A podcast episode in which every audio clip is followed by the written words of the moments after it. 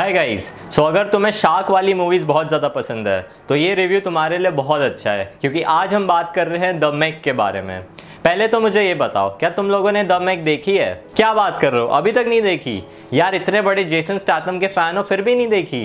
यार। बुरा लगता है भाई आप लोग भी जानते हो देखो जेसन स्टाथम का एक्शन तो हमने बहुत सारी एक्शन मूवीज़ में देखा है बट ये एक्शन बहुत ज़्यादा डिफरेंट है क्योंकि इसमें सामने जो विलन है वो बेसिकली एक बहुत बड़ा शार्क है। तो इसको देखने का अपना एक अलग ही क्रेज रहता है। देखो, अगर तुम जॉस और जोरासिक पार्क दोनों को मिला दोगे तो जो मूवी बनेगी, वो है द मेग ये वाली मूवी बाकी शार्क मूवीज़ की तरह नहीं है, कि इसमें बहुत सारी शार्क्स होंगी एंड वो इंसानों को खा रही है। बेसिकली तुम जब भी एक शार्क मूवी को इमेजिन करते हो, उसमें हमें यही दिखता है कि एक शार्क है और बहुत सारे ह्यूमंस है। शार्क बहुत सारे ह्यूमंस को खा जाएगी और एंड में एक या दो ह्यूमंस बच जाएँगे। यही होता है बेसिक शार्क मूवीज़ का एक प्लॉट बट ये मूवी थोड़ी सी डिफरेंट है प्लॉट्स है। मतलब इसमें भी ऑलमोस्ट ये चीज़ें तो होती हैं। इनफैक्ट बहुत ज़्यादा रिपीटेटिव भी होती हैं। बट इसकी एंडिंग बाकी शार्क मूवीज़ के कंपेरेटिवली बहुत अलग है। अगर एक लाइन में इसको एक्सप्लेन करूँ तो ये है जेसन स्टैथम वर्सेस एक प्री हिस्टोरिक शार्क बस दैट्स ऑल जो इसका प्लॉट है, इसमें साइंटिस्ट की एक टीम रहती है, जो अंडर वाटर मरियाना ट्रेंच में जाते हैं, जो कि पैसिफिक ओशियन में है। वहाँ पे वो लोग रिसर्च के लिए जाते हैं, पर उनकी टीम फंस जाती है, क्योंकि उन पे कोई चीज़ अटैक कर देती है। अब मूवी की स्टार्टिंग स्टार्टिंग में उन्होंने शार्क को ज़्यादा दिखाया ही नहीं है। इनफैक्ट उसके बहुत छोटे छोटे विजुअल्स दिखाए जिससे लोगों को लगे कि कुछ है पानी में। बट एग्जैक्टली ये नहीं दिखाया कि वो शार्क है। अब जो ये टीम फंसी हुई है, इनको बचाने के लिए एक फॉर्मर रेस्क्यू डाइवर जाता है, जिसका नाम रहता है जोनस टेलर वो है हमारा हीरो जो है जेसन स्टातम जेसन स्टाथम जाता है इन लोगों को बचाने के लिए पानी के अंदर। तो फिर उसको पता चलता है कि एक बहुत ही बड़ी प्री हिस्टोरिक शार्क है पानी के अंदर। अब इसी शार्क से जेसन स्टाथम को खुद भी बचना है एज वेल एज दूसरों को बचाना भी है। तो ये बेसिक प्लॉट है। और पूरी मूवी में वो लोग जो साइंटिस्ट रहते हैं, वो शार्क को पकड़ने की एज वेल एज मारने की कोशिश करते हैं। और एंड में शार्क जो रहती है, वो बेसिकली चाइना में किसी एक बीच की तरफ़ अटैक करने को चले जाती है। तो वहाँ पे बहुत ज़्यादा भीड़ रहती है लोगों की। तो वो लोग शार्क को कैसे डिस्ट्रैक्ट करते हैं एज वेल एज उसको एंड में मारते कैसे हैं मूवी में टोटल ये दिखाया गया है। मूवी को अगर तुम प्लॉट वाइज देखोगे तो वो बहुत ज़्यादा रिपीटेटिव है। मतलब मुझे मूवी की सबसे बेकार चीज़ ये लगी कि यार हर बंदा पानी में गिर रहा है। लाइक यार ये गिर गया, गलती से ये भी गिर गया, अगला बंदा फिर पाँच मिनट बाद गिर गया। मतलब कुछ तो नया कर सकते थे यार तो मूवी में। तुम्हारे पास एक बहुत ब्रॉडर स्पेक्ट्रम था प्लॉट्स को लेके। तो 90 से लेके आज तक यही प्लॉट दिखाते हैं सब कि यार पानी में कोई गिर रहा है, आधे लोग बच जाते हैं, आधे लोगों को शाख ले जाती है। तो तुम कुछ तो नया करते यार तो कुछ इंटरेस्टिंग होता। पर इन छोटी छोटी डिटेल्स को छोड़ के, अगर तुम बाकी मूवीज़ पे ध्यान दोगे तो वो बहुत ज़्यादा इंटरेस्टिंग लगेगी। इसलिए मैं बस उन चीज़ों की वजह से बोर नहीं हुआ। लाइक मुझे भी क्रिंज लग रहा था कभी कभी कि यार बार बार बंदे गिरे ही जा रहे हैं। कुछ भी हो जाए थोड़ी सी बोट हिल जाए तो ये गिर जाते हैं।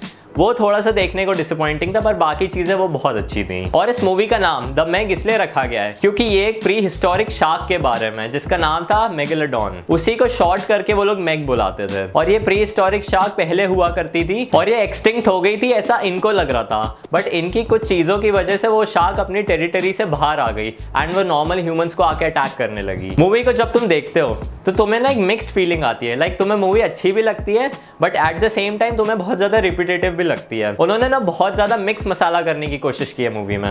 लाइक वो बहुत ज़्यादा तुम्हें डराना भी चाहते हैं। लाइक मूवी में दो तीन ऐसे जंप स्केयर्स के भी सीन्स थे जिसमें देख के मैं एक्चुअली डर गया था। लाइक मैं ऐसे चौक सा गया था। बट उसके जस्ट बाद एक कॉमेडी सीन डालने की कोशिश करते थे वो एंड वो कॉमेडी लगता भी नहीं था। तो वो ना बहुत ज़्यादा ऐसे खिचड़ी टाइप बन जाती है, जो कि एक्चुअली ऑडियंस को इतनी ज़्यादा पसंद नहीं आएगी। पर मूवी के जो विजुअल्स हैं, वो बहुत ज़्यादा सुंदर हैं। लाइक तुम्हारा जो वीएफएक्स है शार्क्स का वो भी बहुत ज़्यादा इंटरेस्टिंग है। ऑल्सो जो मूवी में कैरेक्टर्स हैं वो भी बहुत ज़्यादा सिंपथेटिक रहते हैं जो लोग मर चुके हैं उनके लिए। लाइक like, वो उनके फ्रेंड्स रहते हैं। जैसे कि बहुत सारी मूवीज़ में होता है ना कि उनके दोस्त मर जाते हैं एंड वो अगले मिनट उन चीज़ों को भूल जाते हैं। ऐसा नहीं है। इस मूवी में बहुत सारे लोगों को मैंशन किया गया जो कि स्टार्टिंग की मूवी में ही मर चुके हैं। ऑल्सो जेसन स्टार्टम को हम लोग एक शार्क से लड़ते हुए देखते हैं बार बार जेसन अपने आप में एक बहुत अच्छा एक्टर है और जो उसकी बॉडी है और जो उसकी पूरी फिजिक है वो हर रोल में ऑलमोस्ट मैच कर जाती है। एंड इसमें भी वो बहुत अच्छा ही लग रहा है। बात अगर करें हम मेक की तो ये जो मूवी है, वो सिनेमाटोग्राफी के लिए बहुत अच्छी मानी जा सकती है नहीं?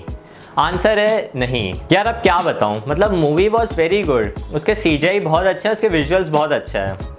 बट ना मूवी थोड़ी सी डिस्टर्बिंग हो जाती है। मतलब मेंटली डिस्टर्बिंग नहीं मतलब वो थोड़ी सी ना ऐसे रूकी लेवल पे है। बहुत ज़्यादा अच्छा भी नहीं कह सकते बट वो बुरी भी नहीं है। लाइक तुम उस मूवी को एक बार ज़रूर देख सकते हो एंड वो तुम्हें अच्छी ही लगेगी। इसी रीज़न से जब ये मूवी पहली बार आई थी थिएटर्स में तो लोगों को ना इतनी ज़्यादा पसंद नहीं आई थी। लाइक like, आज भी हम लोग अच्छी शार्क मूवीज़ को डिफाइन करते हैं तो उसमें सिर्फ़ जॉस का नाम आता है और ज़्यादा से ज़्यादा डीप ब्लू सी का नाम आता है। इसके अलावा तुम किसी से भी पूछो कि शार्क मूवीज़ कौन सी है। तो इन दो नाम के अलावा बहुत ही कम लोग होंगे जो लोग और शार्क मूवीज़ का नाम जानते हो। बेसिकली एक पूरा स्केल लो। उसमें बेस्ट और पुअर उसके बीच में आती है मूवी मतलब ये मूवी एवरेज है। और अगर इस मूवी को मुझे रेट करना हो तो मैं इसको दूँगा 5.5 आउट ऑफ़ 10 स्टार्स मूवी की एक चीज़ मुझे अच्छी लगती है कि इसका जो कंसेप्ट है वो बहुत ही नेचुरल है। मतलब वो पुरानी जो शार्क मूवीज़ होती हैं उनकी तरह ही बोरिंग सा नहीं है। लाइक like, इस मूवी में एक रीज़न दिया गया कि वो शार्क अपनी जगह से आती क्यों है। ऐसा नहीं कि वो बस इंसानों को खाने ऐसे ऐसी आ जाती है। ऑल्सो जो मूवी है वो एक बुक पे बेस्ड है। लाइक like, वो बुक मैंने तो नहीं पढ़ी अभी तक तो मुझे एग्जैक्टली exactly नहीं पता कि वो कितनी ज़्यादा एक्यूरेट है बुक से बट ये मूवी बहुत ज़्यादा इंटरेस्टिंग है। ऑल्सो एक थोड़ा सा जो अननेचुरल पार्ट था मूवी का वो था जेसन स्टाथम मतलब वो बहुत अच्छा रहता है मूवी में। बट वो एक ऐसा ना इनविंसिबल टाइप कैरेक्टर है। लाइक उस बंदे को तो कुछ होगा ही नहीं। वो एंड तक शार्क से लड़ता ही रहता है। एंड वो बहुत अच्छी किस्मत रहती है उसकी कि वो हमेशा बच जाता है। लाइक शार्क उसको ऑलमोस्ट खाने वाली होती है, फिर भी वो बच जाता है। लाइक मौत को छू के टक से वापस आ सकता हूँ। सो so यार अगर तुम्हें शार्क मूवीज़ पसंद है तो यार इस मूवी को एक बार ज़रूर देखना। लाइक like, तुम्हें जेसन स्टाथम बहुत ज़्यादा पसंद आएगा एक नए कैरेक्टर में। एज वेल एज जो शार्क है मूवी में वो भी बहुत ज़्यादा इनक्रेडिबल है। ऑल्सो यार तुमने अभी तक चैनल सब्सक्राइब नहीं किया तो प्लीज़ जल्दी से कर दो। एंड इस वीडियो को लाइक करना तो भूलना ही मत। एंड मैं तुम्हें मिलूँगा अगले वीडियो में।